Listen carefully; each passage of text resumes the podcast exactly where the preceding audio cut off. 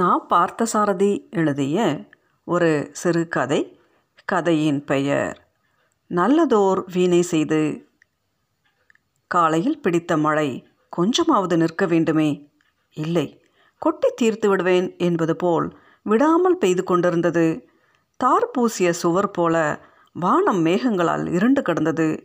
மழை குளிர் வேறு சேர்ந்து கொண்டால் கேட்கவா வேண்டும்.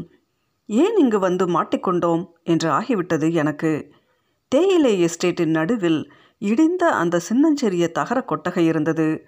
அதில் ஒளிய இடம் போக மிஞ்சிய ஒரே ஒரு மூலையில் நானும் டிரைவரும் ஒண்டிக் கொண்டு நின்றோம். உடுமலைப்பேட்டையிலிருந்து தீர்த்தங்கரர் பாறையையும் திருமூர்த்தி மலையையும் பார்த்து போகலாம் என்று ஜீப்பில் புறப்பட்டிருந்தோம். நானும் டிரைவருமாக 2 பேர்தான். திருமூர்த்தி மலையை பார்த்து முடிந்ததும் மலையில் தேயிலை தோட்டங்கள் இருக்கும் பகுதிகளை சென்று பார்க்க வேண்டும் என்று எனக்கு ஒரு ஆசை உண்டாயிற்று. என் விருப்பத்தை டிரைவரிடம் கூறினேன். மூணாறு போகிற ரோட்டிலே அதிக தூரம் போனால்தான் எஸ்டேட்டுகளை பார்க்க முடியும். இப்பொழுதே மழை தூறுகிறது, பெருசாக பிடித்துவிட்டால் அங்கே போய் திரும்புவது கஷ்டமாச்சே என்று பதில் சொன்னான் அவன். பரவாயில்லையப்பா, போய்விட்டுத்தான் வருவோமே, இதற்கென்று தனியாக இன்னொரு நாளாக புறப்பட்டு வரப்போகிறோம், மழை லேசாகத்தான் தூறுகிறது என்றேன் பிடிவாதமாக. சரி, நீங்கள் ரொம்ப சொல்கிறீங்க, எப்படி மாட்டேங்கிறது என்று அரைக்குறை மனத்தோடு புறப்பட்டான் அவன். அந்த டிரைவருக்கு ஜோசியம் தெரியுமோ என்னவோ, இப்போது அவன் சொன்னது உண்மையாகிவிட்டது. எங்கள் ஜீப் எஸ்டேட்டுகள் இருக்கும் மலைப்பகுதியை அடைந்த போதே மழை பலமாக பிடித்து கொண்டு விட்டது. அப்போது காலை 11 மணிக்கு மேல் இருக்கும். ஜீப்பை நிறுத்திவிட்டு அந்த தகர கொட்டகையில் ஒண்டினோம். மழை நிற்கவே இல்லை. மாலை 6:15 மணி ஆகிவிட்டது. என் மணிக்கட்டில் கடிகாரமும் காலடியில் ஒழுகின மழை தண்ணீரும் வஞ்சகமின்றி ஓடிக்கொண்டிருந்தன. டிரைவர் என்னை விழித்து விழித்து பார்த்தான். வாயால் சொல்லிக்காட்ட முடியாததை கண்களால் நிறைவேற்றி கொண்டிருந்தான் அவன். யானை தன் தலையிலேயே மண்ணை வாரி போட்டு கொண்ட மாதிரி ஆகிவிட்டது என் நிலை. இது என்னப்பா சனியன் பிடித்த மழை, பிரளயத்துக்கு வர்ஷிக்கிறது போல பொழிந்து தள்ளுகிறதே, என்ன வந்தாலும் சரியென்று இப்படியே ஜீப்பை ஓட்டிக்கொண்டு கிளம்பிவிட்டால் என்ன? நடக்கிற காரியமாக பேசுங்க. இந்த மழையில் ஜீப் நின்ற இடத்துலேருந்து ஒரு அங்குலம் கூட நகராது. மலை ஓடைகளிலேயே தண்ணீர் கரை நிமிர ஓடிக்கொண்டிருக்கும். ரோடு தண்ணீர் அரித்து மேடும் பள்ளமும் சேரும் சகதியுமாக இருக்கும். இந்த நிலையிலேயே இனிமேல் ஒன்றும் செய்வதற்கில்லை. என்னப்பா பெரிய குண்டாக தூக்கி போடுகிறாயே? பசியும் பட்டினியுமாக இரவு முழுவதும் இந்த நட்ட நடு காட்டில் ஓட்டை தகர கொட்டகையிலா தங்கியிருக்க வேண்டும்? இது துஷ்ட மிருகங்கள் பழகிற இடமாயிற்றே. நான் சொன்னேனே, நீங்கள் கேட்டீர்களா? போய்த்தான் ஆக வேண்டும் என்று 1:15 நின்றீர்கள். புறப்பட்டு வந்தாயிற்று, இனிமேல் வருவதை அனுபவிக்க வேண்டியது தான். அவன் தன் ஆத்திரத்தை பேசி தீர்த்து கொண்டான். நான் தகர கொட்டகை வாசலில் வந்து பார்த்தேன். கண்ணு கெட்டிய தூரம் வரை ஒரே இருளில் நாட்சி. தங்களுக்கும் இருளுக்கும் அதிக வேறுபாடின்றி தொலைவில் கருநீல மலை சிகரங்கள் இருளோடு இருளாக ஐக்கியப்பட்டிருந்தன. மலைப்பகுதியில் சாதாரணமாகவே 5-5:30 மணிக்கு இருண்டுவிடும். மழை மூட்டத்தினால் அப்போது மணி 7 கூட ஆகாமலிருந்தும் இருள் கனத்து போயிருந்தது. ஜீப்பின் அருகே நெருங்கி பார்த்தேன். உட்காருகிற சீட்டுகள் உட்பட எல்லாம் சொட்ட நனைந்து போயிருந்தன. ஜீப்பின் முன்புறத்து சீட்டை உற்று பார்த்தவன் சட்டென்று திடுக்கிட்டு போய் 4 அடி பின்னுக்கு நகர்ந்தேன். பயம் மனதை கவ்வியது. மயிர்கால்கள் மேலே எழும்பி குத்திட்டன. ஏ டிரைவர், இங்கே வா, அந்த டார்ச் லைட்டை இப்படி கொண்டா, இது என்னவென்று பார்ப்போம். என் குரல் நடுக்கத்தினால் மிரண்டு குளறி போயிற்று. என்னது, என்ன அங்கே? இதோ வந்துவிட்டேன். டிரைவர் ஓடி வந்தான். நடுங்கும் கைகளால் அவனிடம் இருந்த டார்ச்சை வாங்கினேன். சுவிட்சை அமுக்க கைவிரல் தயங்கியது. மனதை திடப்படுத்தி கொண்டு அமுக்கினேன். டார்ச் ஒளி வட்ட வடிவமாக முன்சீட்டில் விழுந்து பரவியது. அப்பாடா, நல்ல வேலை. நான் நினைத்து பயந்தது போல எந்த துஷ்ட மிருகமும் வண்டிக்குள் ஏறி படுத்திருக்கவில்லை. மனித உருவம்தான். முகம் தெரியாமல் இழுத்து போர்த்து வெள்ளை போர்வையால் மூடிக்கொண்டு மழைக்கு அடக்கமாக ஜீப்பின் முன்சீட்டில் சுருண்டு முடங்கியிருந்தது. அதை பார்த்த பிறகுத்தான் எனக்கு நிதானமாக மூச்சு வந்தது. படுத்து கிடந்த விதத்தை பார்த்தால் கைகளில் வேறு ஏதோ ஒரு பையையோ மூட்டையையோ அணைத்து கொண்டிருந்த மாதிரியும் இருந்தது. இந்த ஐயா எழுந்துரு, ரோட்டில் ஏதாவது வண்டி நின்று கொண்டிருந்தால் யாருடையது என்று கேட்காமல் நீ பாட்டுக்கு ஏறி படுக்கலாமா? எழுந்துரு ஐயா, எழுந்துரு. வெள்ளை போர்வையின் மேல் ஓங்கி ஒரு தட்டு தட்டினார் டிரைவர். குபீர் என்று வாரி சுருட்டி கொண்டு ஒரு இளம் பெண் எழுந்திருத்தாள். அவள் கையில் ஒரு குழந்தை. எங்கள் இருவருக்குமே ஆச்சரியம் நிலை கொள்ளவில்லை. எவனாவது ஒரு எஸ்டேட் கூலி குளிருக்கு அடக்கமாக முடங்கியிருப்பான் என்று தான் நாங்கள் எதிர்பார்த்தோம். அந்த நேரத்தில் அந்த மலைக்காட்டில் இப்படி ஒரு நிகழ்ச்சியை யார்தான் எதிர்பார்க்க முடியும்? பதறி நடுங்கிக் கொண்டே குழந்தையும் கையுமாக கீழே இறங்கி நின்றாள் அவள். குளிரில் உதறும் மணிப்புறாவின் அழகிய மென்மையான சிறகுகளைப் போல அவள் பூ உடல் நடுங்கியது.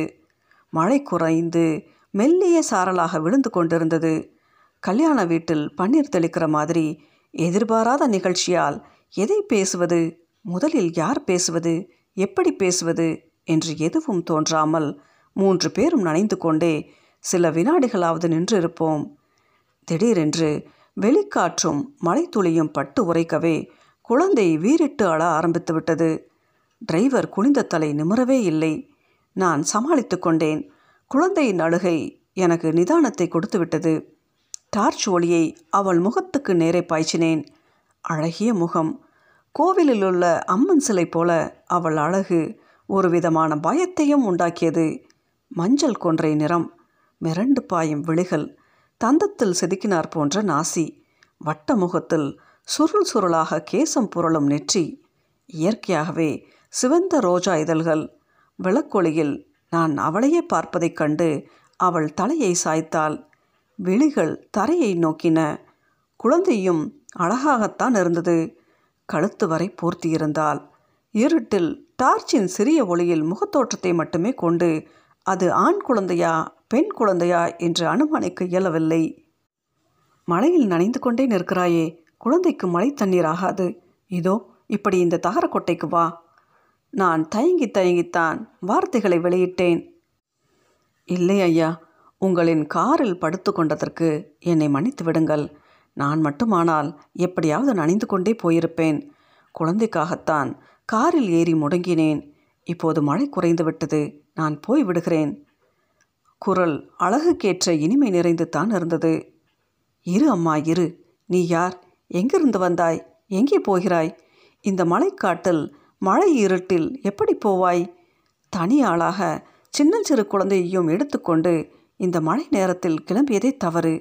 யானையும் புலியும் சர்வசாதாரணமாக நடமாடுகிற இந்த பிரதேசத்தில் ஒரு சிறு வயசு பெண் பச்சை குழந்தையோடு தனியே போவதற்கு துணிந்தால் என் மனம் அதை ஒப்புக்கொள்ள மாட்டேன் என்கிறதே. ஐயா, நீங்கள் கேட்பதையேத்தான் நானும் என் மனதை கேட்கிறேன். எங்கிருந்து வந்தேன், எங்கே போகிறேன், எதற்காக போகிறேன், ஏன் தனியாக போகிறேன்? பதில்தான் தெரியவில்லை. அம்மா, உன்னை கண்டால் ஏதோ மன கஷ்டமடைந்து வீட்டுக்காரரோடு மனஸ்தாபப்பட்டு கொண்டு வந்தது போல் தோன்றுகிறது. என்னையும் இந்த டிரைவரையும் உன்னுடைய சகோதரர்களாக நினைத்து கொண்டு உன்னை பற்றிய விவரங்களை சொல். எங்களால் உனக்கு ஏதாவது உதவி செய்ய முடியுமானால் மகிழ்ச்சியோடு செய்ய சித்தமாயிருக்கிறோம். வா அம்மா, மழையில் நனைந்து கொண்டு நிற்காதே, உள்ளே போய் பேசுவோம். தகர கொட்டகையில் மழை ஜலம் ஒழுகினாலும் உள்ளே 3 பேர்கள் உட்காரலாம். அந்த பெண் ஒரு கணம் எங்கள் இருவரையும் உற்று பார்த்தாள்.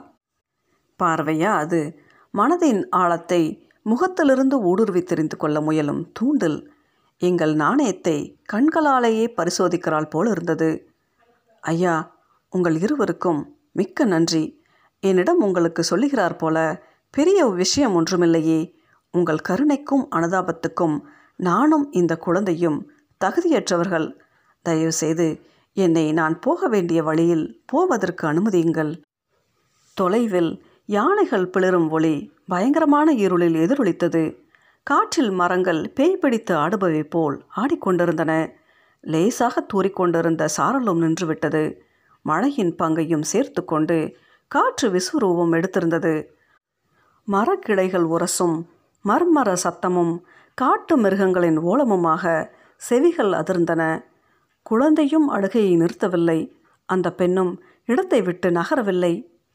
சொன்னால் கேளம்மா, நீ அவசரமாக போக வேண்டுமானால் ஜீப்பிலே கொண்டு போய் விடுகிறோம். தனியாக இந்த மலைப்பாதையில் இப்படிப்பட்ட வேளையில் குழந்தையோடு நடந்து போகக்கூடாது. வழியில் எவ்வளவோ அபாயங்கள் நிறைந்திருக்கின்றன. அந்த பெண் இறைந்து சிரித்தாள். கலகலவென்று வெளிப்பட்டது சிரிப்பு. ஆனால் அதில் ஏதோ உட்பொருளும் கலந்திருந்தது.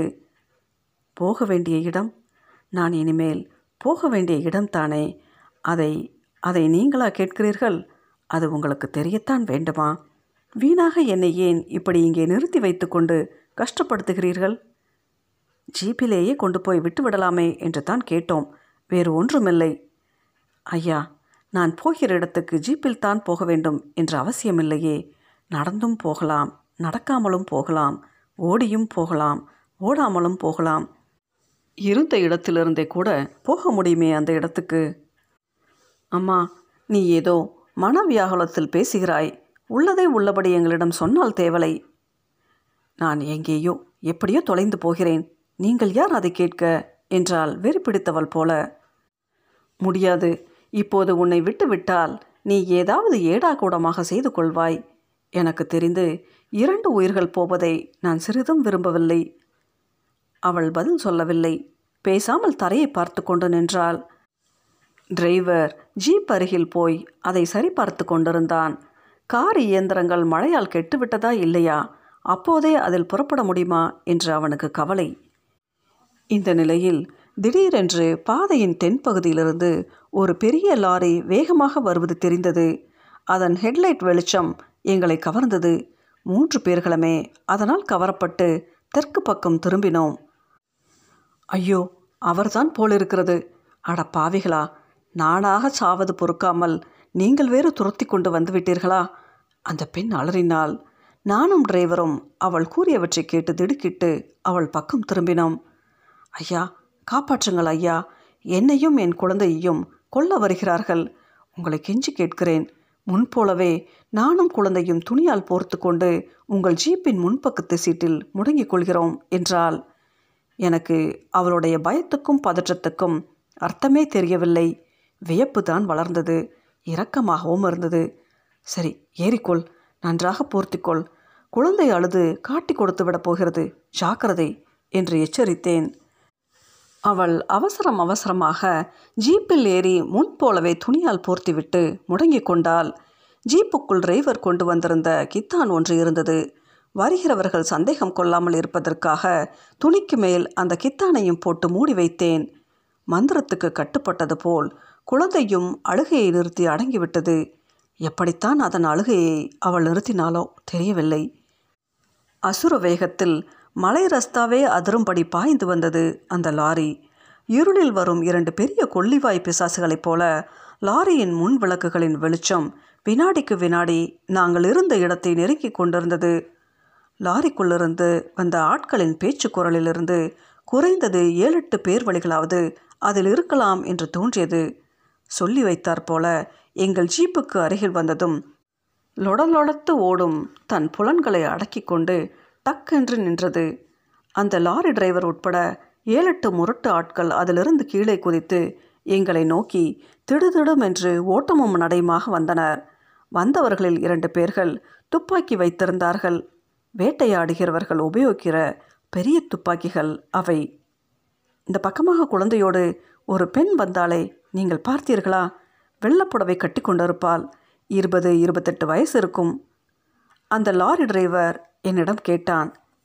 இல்லையே, நாங்கள் சும்மா எஸ்டேட்டுகளை சுற்றி பார்க்க வந்தோம். எப்போதோ திரும்பி போயிருக்க வேண்டியவர்கள். மழை பலமாய் பிடித்து கொண்டு விட்டதனால் ஜீப்பை இப்படி நிறுத்திவிட்டு இந்த தகர கொட்டகையில் தான் நின்று கொண்டிருந்தோம். இப்போது தான் மழை நின்றதும் வெளியே வந்தோம். நான் மனதை சமாளித்து கொண்டு பதறாமல் நிதானமாக இப்படி ஒரு பொய்யை சொன்னேன். ஆனால் அடுத்த கணமே என் பொய் வெளுக்கும்படியாக ஒரு துரதிர்ஷ்டம் அங்கே நடந்துவிட்டது. கித்தானையும் வெள்ளை துணி போர்வையும் மீறிக்கொண்டு குழந்தை முனகி அழுகின்ற சத்தம் மெல்ல கிளம்பிற்று. உடனே எனக்கு பகீர் என்றது. அங்கென்ன, ஜீப்புக்குள் குழந்தை முனகுகிற சத்தம் கேட்கிறதே என்று கேட்டுக்கொண்டே அந்த லாரி டிரைவரும் அவனோடு வந்த முரட்டு ஆட்களும் பின் சீட்டை நோக்கி பாய்ந்தனர். எனக்கு சர்வ நாடியும் ஒடுங்கிவிட்டது. இந்த நெருக்கடியான சமயத்தில் என்னை காப்பாற்ற முன்வந்தான் டிரைவர். அவர்களுக்கு முன்னாலே பாய்ந்து அவர்களை தடுத்து நிறுத்தி, ஐயா சம்சாரம் படுத்திருக்காங்க, சுற்றி பார்க்க வந்த இடத்துல குழந்தைக்கு குளிர்ஜுரம், கூதலடிக்காமல் இருக்கிறதுக்காக கித்தானை போத்தி படுத்திருக்காங்க, குழந்தை ஜுரத்தை பொறுக்க மாட்டாமல் முனகுது என்று என்னை சுட்டி காட்டினான். எனக்கும் தன் தந்திரத்தை கஞ்சாடையிலேயே தெரிவித்தான். சரி, நீங்கள் சொன்னால் போதும், எங்கள் ஆத்திரம் நாங்கள் தேடி அலைகிறோம். பாவி பெண் ஒரு தோட்ட முதலாளியை கத்தியாலை குத்திவிட்டு ஓடி வந்துவிட்டால் அதுதான், அப்போதிலிருந்து லாரியை எடுத்துக்கொண்டு தேடி அலைகிறோம் என்று கூறிவிட்டு அவர்கள் திரும்பி போய் லாரியில் ஏறிக்கொண்டனர். லாரி புறப்பட்டது. அந்த லாரி டிரைவர் போகிற போக்கில் கூறிவிட்டு போன செய்தியை கேட்டவுடன் எங்கள் இருவருக்கும் தூக்கி வாரி போட்டது. அப்படியே உச்சந்தலை படீரென்று வெடித்துவிடும் போல் இருந்தது. அதற்குள் போர்வையை பற்றி கொண்டு குழந்தையோடு இறங்கிய அவளிடம், என்னம்மா அது, அவங்க சொல்லிட்டு போகிறது நிஜம்தானா என்று திகைப்புடன் கேட்டேன். நிஜம்தான், சந்தர்ப்பம் என்னை அப்படி செய்ய வைத்து விட்டது. என்ன, ஒரு ஆளை குத்தி கொலை செய்துவிட்டா ஓடி வருகிறாய்? ஐயா, நீங்கள் சகோதரிகளோடு பிறந்த மனிதர் என்றே நினைக்கிறேன். இல்லாவிட்டால் சற்று முன் நீங்கள் கூறியது போல உங்கள் சகோதரியாக நினைத்து கொண்டு நான் சொல்லப்போவதை நம்பிக்கையோடு கேளுங்கள். கேட்ட பின்பாவது நான் என் நிலையில் அப்படி செய்வதை தவிர வேறு வழியில்லை என்பதை புரிந்து கொள்ளுங்கள் என்றாள் அவள். டிரைவர், சீக்கிரமாக ரிப்பேர முடி, ஊரார் வம்பெல்லாம் நமக்கு எதற்கு, யார் கதையும் நாம் கேட்க வேண்டாம், நீ வண்டியை கிளப்புவதற்கு வழி செய், ஊருக்கு போகலாம். அந்த பெண்ணிடம் ஒரு விதமான வெறுப்பும் அருவறுப்பும் திடீரென்று எனக்கு ஏற்பட்டன. என்னுடைய இந்த திடீர் மாற்றத்தை அவள் புரிந்து கொண்டாலோ இல்லையோ, பேசுவதை நிறுத்திவிட்டாள். டிரைவர் வண்டிக்கு அடியில் படுத்து டார்ச் விளக்கின் உதவி கொண்டு ரிப்பேர் வேலையை செய்ய ஆரம்பித்து விட்டான். நான் கீழே உட்கார்ந்து கொண்டே அவனுக்கு ரிப்பேரில் ஒத்தாசை செய்து கொண்டிருந்தேன். குழந்தையின் அழுகை ஒலி கேட்கவில்லை. அழுது அழுது அவள் தோளில் சாய்ந்தபடி தூங்கிவிட்டது போல் இருக்கிறது. கால் மணி நேரம் வெகு மும்மரமாக ரிப்பேர் வேலையில் ஈடுபட்டிருந்தோம். கீழே இருந்து எழுந்து தலை நிமிர்ந்தேன். அப்போது அவள் நின்று கொண்டிருந்த இடம் சூனியமாக இருந்தது. சரிதான், எங்கோ புறப்பட்டு போய்விட்டால் போல் இருக்கிறது, சனி விட்டது, நிம்மதியாக ஊருக்கு போகலாம் என்று எண்ணி மனதை திருப்திப்படுத்தி கொள்ள முயன்றேன். நான் டிரைவர் வண்டிக்கு அடியிலிருந்து டார்ச் லைட்டும் கையுமாக எழுந்திருந்தான். நீ வண்டியை கிளப்புகிற வழியை பாரு என்று அவனிடம் கூறிவிட்டு சாய்ந்து கொள்ள வசதியாக இருக்குமே என்று பின் சீட்டு பக்கம் போனேன். சீட்டில் ஏறுவதற்கு காலை எடுத்து வைத்தவன் பதறிப்போய் கீழே இறங்கினேன். அந்த டார்ச் எப்படி கொடு என்று கேட்டு வாங்கிய நான் பின் சீட்டில் டார்ச் ஒளியை பரவ விட்டேன். அங்கே வெள்ளை துணியில் போர்த்தி முகம் மட்டும் தெரியும்படியாக அந்த குழந்தை விடப்பட்டிருந்தது. குழந்தை நிம்மதியாக தூங்கி கொண்டிருந்தது. அடடா, குழந்தையை நம் தலையிலே கட்டிவிட்டு போய்விட்டால் போல் இருக்கே. தலையெழுத்து அப்பா, தலையெழுத்து. இன்றைக்கு திருமூர்த்தி மலைக்கு புறப்பட்டு வந்ததை 7 ஜென்மத்துக்கும் மறக்க மாட்டேன். டார்ச் ஒளியில் அந்த குழந்தையின் முகத்தை பார்த்தேன். மலர்ந்து விகசித்த தாமரை புஷ்பம் போல் தங்க நிறத்தில் அந்த பச்சிலம் சிசு நிர்மலமானதாக காட்சியளித்தது. துணியை லேசாக விளக்கி பார்த்தேன். அது பெண் குழந்தை, 1 வயதுக்கு மேலிருக்கும். குழந்தை என்றால் வெறும் குழந்தையா? அந்த மாதிரி அழகு நிறைந்த குழந்தையை 1000ல் 1, 10,000ல் 1ஆகத்தான் காண முடியும். குழந்தையை மறுபடியும் போர்த்தி விட்டேன். அது தூக்கத்தில் புரண்டு படுத்தது. சிரிப்பு கொஞ்சம், அந்த பிஞ்சு இதழ்கள் எந்த கல்மனதையும் இழக்கிவிடும். டிரைவர், உட்காரு, கொஞ்ச நேரம் காத்திருந்து பார்ப்போம், வரவில்லையானால் பின்பு குழந்தையையும் கொண்டு போக வேண்டியது தான். நேரம் கடந்து கொண்டே இருந்தது. மணி 10:15. 2 பேருக்கும் பசி வயிற்றை கிள்ளியது. இனிமேல் பார்ப்பதில் பயனில்லை, புறப்பட வேண்டியது தான். அவசியமானால் ஊருக்கு போய் குழந்தையை புகைப்படம் பிடித்து பத்திரிகைகளில் விளம்பரம் செய்து கொள்ளலாம் என்ற தீர்மானத்துடன் இருவரும் கிளம்பினோம். யார் செய்த புண்ணியமோ, அந்த இருளில் அவ்வளவு பயங்கர மழை பெய்து முடிந்த பிறகு குறுகிய மேடு பள்ளம் நிறைந்த மலை ரஸ்தாக்களில் ஒரு துன்பமும் இன்றி ஜீப் மலையடிவாரத்துக்கு வந்து சேர்ந்திருந்தது. குழந்தை தூக்கம் கலைந்து அழுதால் சமாதானப்படுத்த முடியாதே என்று கவலைப்பட்டோம். நல்ல வேளையாக ஊர் வருவதற்குள் குழந்தை தூக்கத்திலிருந்து ஒரு தடவை கூட விழித்து கொள்ளவே இல்லை. ஊர் வந்து சேர்ந்தபோது இரவு 1:30 மணி. 2வது ஆட்டம் சினிமா விடுகிற நேரம். டிரைவர் காலையில் வருவதாக கூறிவிட்டு தம் வீட்டுக்கு போனான். நான் என் மனைவியை அழைத்து சுருக்கமாக அந்த குழந்தையின் வரலாற்றை அவளுக்கு சொல்லி அதை அவளிடம் கொடுத்தேன். அவள் குழந்தையை தோளில் சாத்தி கொண்டு சமையலறைக்குள் போனாள். நான் வருகிற வழியிலேயே ஒரு சினிமா கொட்டகை வாசலில் இருந்த ஹோட்டலில் சாப்பாட்டை முடித்து கொண்டு வந்திருந்தேன். குளுக்கோஸை போட்டு குழந்தையை அழாமல் தூங்க பண்ணு என்று அவளை எச்சரித்துவிட்டு படுக்க சென்று விட்டேன். நான் அலைச்சலும் மனக்குழப்பமும் மிகுந்து ஓய்ந்திருந்த உடல் விரைவில் தூக்கத்தின் வசம் பட்டது. மறுநாள் காலை எழுந்திருக்கும்போது 9 மணிக்கு மேல் ஆகிவிட்டது. குழந்தை ரொம்ப சமத்தா இருக்கே, அழுக முரண்டு ஒன்றும் கிடையாது. காலையிலே எழுப்பி பால் காய்ச்சி புகட்டினேன். புது முகம்னு கொஞ்சமாவது சினுங்கணுமே, பெற்ற குழந்தை மாதிரி ஒட்டி கொண்டு விட்டது. இடுப்பில் அந்த குழந்தையும் கையில் காஃபி டம்ளரும் காட்சியளிக்க என் மனைவி என்னை நோக்கி வந்தாள். எப்படியானால் என்ன, திருமூர்த்தி மலைக்கு போய்விட்டு இப்படி ஒரு குழந்தையோடு வருவேன் என்று நீ கனவில் கூட நினைத்திருக்க மாட்டாய். எல்லாம் நாம் நினைக்கிறபடி நடக்கிறதா என்ன? குழந்தையை ஆசை தீர கொஞ்சிக்கொண்டே காஃபி டம்ளருடன் திரும்பி போனாள் அவள். நான் அன்றைக்கு ஆஃபீஸ் போகவில்லை, லீவு போட்டுவிட்டேன். 11:30 மணி சுமாருக்கு டிரைவர் வந்து சேர்ந்தான். வாப்பா வா, குழந்தை அம்மாவிடம் எவ்வளவோ நாள் பழகினா போல இருக்கிறது, அளவே இல்லை, ஃபோட்டோ பிடித்து எல்லா பத்திரிக்கையில் விளம்பரம் போட்டு விடுவோமா? அவளுக்கு தெரிந்தவர்கள் யாராவது பத்திரிக்கை பார்த்து சொன்னால் அதை கேட்டு இங்கே வரமாட்டாளா? வந்தால் குழந்தையை கொடுத்து அனுப்பிவிடுவோம். எதற்கும் நாளை ஒரு நாள் பார்த்து விட்டு செய்யலாமங்க. எனக்கெனவோ அவள் உயிரோடு இருப்பாள் என்கிற நம்பிக்கையே இல்லைங்க. கொஞ்சம் நேரம் பேசி கொண்டு இருந்துவிட்டு வீட்டுக்கு போய்விட்டான் அவன். மறுநாள் பத்திரிகையில் அந்த செய்தியை படித்தபோது திடுக்கிட்டேன். வியப்பும் வேதனையும் ஒருங்கே அடைந்தேன். மூணாறில் சோத்துப்பாறை எஸ்டேட் அருகே இளம்பெண் தற்கொலை. ஏற்கனவே அவள் போலீசாரால் தேடப்பட்டு கொண்டிருந்தவளாம். அவளுக்கு 1.5 வயதில் ஒரு பெண் குழந்தை உண்டென்றும் அவள் வேலை பார்த்து வந்த எஸ்டேட் முதலாளி அவரிடம் தவறாக நடந்து கொள்ள முயன்றதனால் அவரை குத்தி கொலை செய்துவிட்டு தன் குழந்தையோடு ஓடிய அவள் நேற்றிரவு தற்கொலை செய்து கொண்டு விட்டாள். அவள் குழந்தை என்ன ஆயிற்று என்று தெரியவில்லை. போலீசார் புலன் விசாரித்து வருகின்றனர். என்ன செய்வதென்று தெரியாமல் திகைத்து போய் உட்கார்ந்திருந்தேன். பத்திரிகையை படித்தீர்களா? விளம்பரத்திற்கு அவசியமே இல்லை, குழந்தை இங்கேயே வளரட்டும் என்று கூறிக்கொண்டே வந்தான் டிரைவர். இதோ பாருங்கள், குழந்தை என்ன அழகாக சிரிக்கிறது, அம்மா என்று என்னை கூப்பிடுகிறது. என் மனைவி குழந்தையை தூக்கி கொண்டு வந்தாள். குழந்தை உலகத்தையெல்லாம் விளையாக கொடுத்தாலும் ஈடு காணாத அழகு சிரிப்பு ஒன்றை தன் சின்னஞ்சிறு மாதளை இதழ்களில் சிந்தி கொண்டிருந்தது. டிரைவர் அதையே பார்த்து கொண்டிருந்தான். நான் எதிரே சுவரில் மாட்டியிருந்த சர்வேஸ்வரனின் படத்தை பார்த்தேன். இறைவா, நீ நல்ல வீணைகளை படைக்கிறாய், மண்ணுலகம் தாங்காத அழகையெல்லாம் உருவாக்கி அனுப்புகிறாய். சேற்றில் செந்தாமரை, குப்பையிலே குறுக்கத்தி, ஆனாலும் என்ன பயன்? அந்த நல்ல வீணைகளை சில சமயம் நலங்கட பொழுதிலும் எரிந்து விடுகிறாயே என்று என் மனம் இறைவனை இறைஞ்சி கேட்டது. 1957இல் வெளிவந்த இக்கதையின் பெயர் நல்லதோர் வீணை செய்தே.